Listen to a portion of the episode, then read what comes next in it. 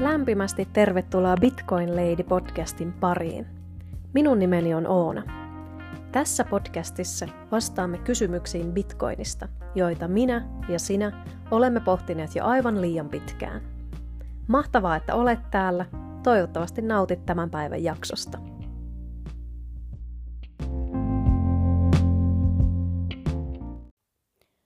Vuonna 1921 Jatsklubit olivat täynnä elämää ja musiikin pariksi olisi sopinut mukavasti lasillinen viskiä, mutta kieltolaki oli astunut voimaan Yhdysvalloissa. Alkoholin myynti ja valmistus oli kielletty, mutta osalle kiellot ovat vain esteitä matkalla kohti määränpäätä. Salakapakat ja alkoholin kauppa kukoistivat kielloista huolimatta. Elämme vuosikymmentä, joka tunnetaan nimellä The Roaring Twenties. Amerikka kukoisti taloudellisesti ja kulttuurillisesti. Oven edessä seisoo leveäharteinen mies. Salasana on tänä yönä hymyilevä kuu. Ovi avautuu ja löydämme hämyisen salakapakan takaosasta Jamesin. James, kuten monet muut sotilaat, ovat palanneet koteihinsa ensimmäisen maailmansodan jäljiltä. James oli palatessaan saanut tietää, että hän on perinyt isoisänsä perinnön, ja aamun koittaessa hän lähtisi pankin kautta kohti uusia seikkailuja. Vuonna 1921 Yhdysvalloissa kultakanta oli edelleen voimassa. Jokainen dollari oli taattu tietyllä määrällä kultaa, ja James halusi vaihtaa osan perinnöstä kullaksi. Sota oli opettanut hänet varovaiseksi. Pankista sai unssin kultaa 20,67 dollarilla. Unssi painaa hiukan päälle 28 grammaa. Pankin virkailija ottaa vastaan Jamesin dollarit ja häviää takahuoneeseen. Hetkeä myöhemmin James lähtee kohti kaupunkia ja uutta seikkailua, pieni kultalevy taskussaan. Ennen toista maailmansotaa valtioiden rahajärjestelmät perustuivat yleensä kultakantaan, missä liikkeelle laskettu raha oli vaihdettavissa ja verrattavissa pankkien holvissa olevaan kultaan. Kultakannassa oli se heikkous, että tilien täsmäytys fyysisellä kullalla oli hankalaa, kallista ja epäluotettavaa. Kulta alkoikin pikkuhiljaa kertyä muutamiin keskitettyihin holveihin. Kultakanta rakoili ensimmäisen maailmansodan aikana, jolloin valtiot laskivat liikkeelle katteettomia seteleitä. Valtiot ja pankit loivat siis enemmän seteleitä kuin heillä oli kultaa pankissa. Olen jo sanonut aiemmissa jaksoissa, mutta sanon jälleen uudestaan. Jos raha on voitu painaa lisää, ihmismieli ei ole voinut vastustaa tätä kiusausta ja lopulta se on koitunut valuutan tuhoksi. Tässä nähdään ensimmäiset sävelet siitä, kuinka dollareita painetaan enemmän kuin olisi pitänyt, koska lupaus dollarin arvosta kultaa verrattuna ei enää pitänytkään paikkaansa näissä katteettomissa seteleissä. Tarinassa James saa lunastettua kultansa ja hän lähtee kohti seikkailuja, mutta jos kaikki seteleiden omistajat olisivat halunneet vaihtaa setelinsä takaisin kullaksi samalla hetkellä, olisi kulta loppunut kesken. Osa olisi jäänyt ilman kultaa ja heillä olisi ollut kädessään vain palapaperia, joka on arvoton. Kulta on vuosisatojen varrella valikoitunut arvon säilyttäjäksi kahdesta merkittävästä syystä. Kulta on kemiallisesti kestävää ja sen tuhoaminen on käytännössä mahdotonta. Kulta, mikä on louhittu tuhat vuotta sitten, on edelleen kultaa, kun taas esimerkiksi rauta on ruostunut. Lisäksi kultaa on mahdotonta valmistaa keinotekoisesti. Kullan määrää ei voi keinotekoisesti kasvattaa valmistamalla sitä laboratorioissa, vaan määrän lisäämiseksi vaaditaan runsaasti energiaa, kun kultaa louhitaan maaperästä. Ennen raha oli taattu kullalla. Kulta valikoitui tähän tehtävään siitä syystä, että se on tuhoutumatonta ja niukkaa. Mutta miten niukkuus voidaan määrittää? Mitä on niukkuus? Niukkuus viittaa tilanteeseen, jossa resurssit ovat rajoitettuja ja eivät riitä tyydyttämään kaikkia tarpeita tai haluja täysin. Niukkuus voi koskea erilaisia asioita, kuten raaka-aineita, työvoimaa, aikaa, rahaa ja muita hyödykkeitä. Koska tietyt resurssit ovat rajoitettuja, ne voivat olla hyvin haluttuja, mikä voi johtaa kilpailuun ja resurssien arvon nousuun. Otetaan esimerkiksi kulta. Kullan tarjonnan kasvunopeus on 1,5 prosenttia. Tätä voi ajatella niin, että kultaa on koko maailmassa louhittu 100 kiloa ja vuoden päästä kultaa koko maailmassa on 101,5 kiloa. Vuodessa kullan tarjonta siis lisääntyy puolitoista prosenttia, esimerkissä puolitoista kiloa. Jos kullan hinta nousee rajusti, toimii se kannustimena käynnistää tällä hetkellä kiinni olevia louhimoita ja louhia kultaa enemmän. Kullan määrän syntyminen voi siis kasvaa, jos hinta nousee, eli sen niukkuus on joustavaa. Bitcoinissa niukkuus on absoluuttista, mutta palataan siihen kohta. Jos kullan louhinnan määrä tuplaantuisi hintapiikin takia, syntyisi kultaa vuodessa puolentoista prosentin sijaan kolme prosenttia. Eli jos koko maailman kultavarannot olisivat 100 kiloa ja tarjonta tuplaantuu, kultaa louhittaisiin kolme kiloa vuodessa puolentoista kilon sijaan. Kulta voidaan nähdä siis edelleen melko niukkana omaisuusluokkana. Niukkuus nähdään paremmin, kun verrataan kullan tuotantoa hopeaan. Hopean tarjonnan kasvunopeus on vaihdellut 5 ja 20 prosentin välillä, josta 20 prosenttia on nykyaikaa.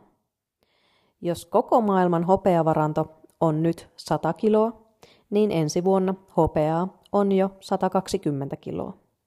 Hopea syntyy enemmän verrattuna olemassa oleviin varoihin, eli se on vähemmän niukkaa kuin kulta. Vuoden 2024 bitcoinin lohkopalkkion puoliintuminen tulee tekemään historiaa niukkuuden suhteen. Tätä ymmärtääksesi sinun tulee ymmärtää, mitä on varantovirtaussuhde. Stock to flow eli varantovirtaussuhde on suosittu malli, jossa oletetaan, että niukkuus ohjaa arvoa. Siinä verrataan hyödykkeen nykyisen varaston ja uuden tuotannon virran suhdetta, ja sitä sovelletaan moniin omaisuusluokkiin. Kun kullan vuosituotanto jaetaan kullan kokonaismäärällä, saadaan kullalle varantovirtaussuhdeluvuksi noin 62. Tätä lukua voi tulkita niin, että jos halutaan louhia sama määrä kultaa kuin nyt on olemassa, siihen menisi 62 vuotta. Kulta ei ole absoluuttisen niukkaa toisin kuin bitcoin, koska kultaa voidaan louhia lisää, jos sen hinta nousee. Bitcoinissa kukaan ei voi vaikuttaa siihen, että bitcoineja syntyisi nopeampaan tahtiin. Jos bitcoinin hinta nousee ja louhioita tulee bitcoin-verkkoon lisää, tulee louhintatyöstä automaattisesti vaikeampaa. Jos taas bitcoinin hinta laskee ja osa louhioista lopettaa, tulee louhintatyöstä automaattisesti helpompaa. Louhintatyön vaikeuden säätö tapahtuu aina, kun 2016 lohkoa on louhittu. Tämä vastaa noin kahden viikon ajanjaksoa, jonka jälkeen katsotaan ajassa taaksepäin ja määritetään, kuluiko näiden 2016 lohkon louhimiseen yli vai alle 10 minuuttia per lohko. Tämän pohjalta louhiminen helpottuu tai vaikeutuu. Eli vaikka hinta kuinka nousisi, ei bitcoineja pysty louhimaan nopeampaa, toisin kuin kultaa ja hopeaa. Bitcoin on absoluuttisen niukkaa. Jos kullan varantovirtaussuhde on 62 ja sen tuotanto on melko joustamatonta, niin mitkä ovat bitcoinin lukemat? Bitcoinia syntyy vuodessa 328 500 kappaletta, ja bitcoineja on louhittu hiukan päälle 19,5 miljoonaa kappaletta. Bitcoinin varantovirtaussuhde on nyt hiukan päälle 59. Ensi vuoden lohkopalkkion puoliintuminen vaikuttaa varantovirtaussuhteeseen niin, että bitcoinista tulee niukempaa kuin kullasta. Ensi vuoden keväällä bitcoinin lohkopalkkio puolittuu 3,25 ja bitcoinien syntyvä määrä vuodessa laskee puoleen nykyisestä. Varantovirtaussuhde siis kaksinkertaistuu, eli bitcoinin varantovirtaussuhde tulee olemaan yli 118. Lainaus Seifedin ammouksen kirjasta Bitcoin Standardi. Mitä korkeampi varantovirtaussuhde, sitä todennäköisemmin hyödyke pysyy arvossaan tulevaisuudessakin ja on täten myytävämpää ajasta riippumatta.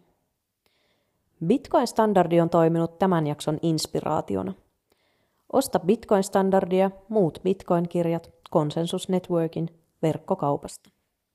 Koodilla BTC Lady saat 10 prosentin alennuksen.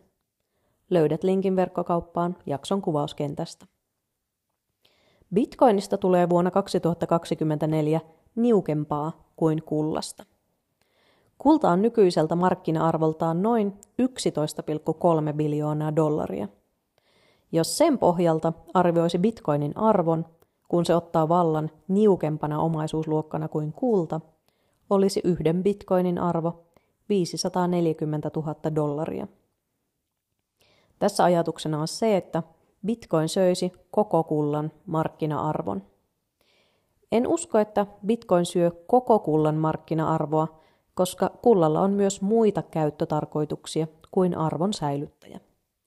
Lisäksi osalle kullan fyysisyys, se että sitä voi koskettaa ja pitää pankkiholvissa, on tärkeä ominaisuus.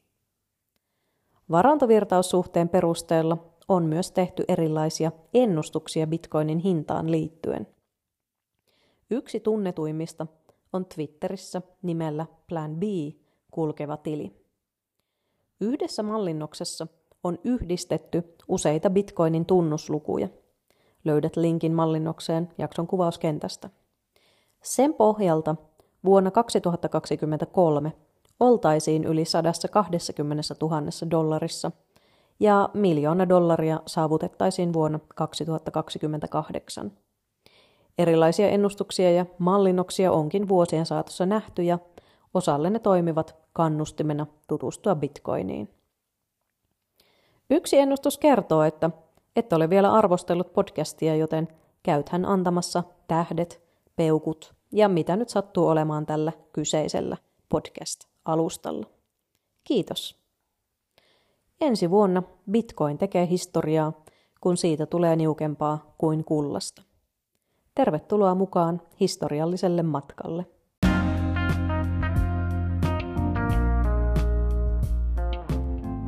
Kiitos, että kuuntelit jakson. Tämä oli Bitcoin Lady Podcast. Tilaa kanava, niin saat uusimmat jaksot tietoosi heti.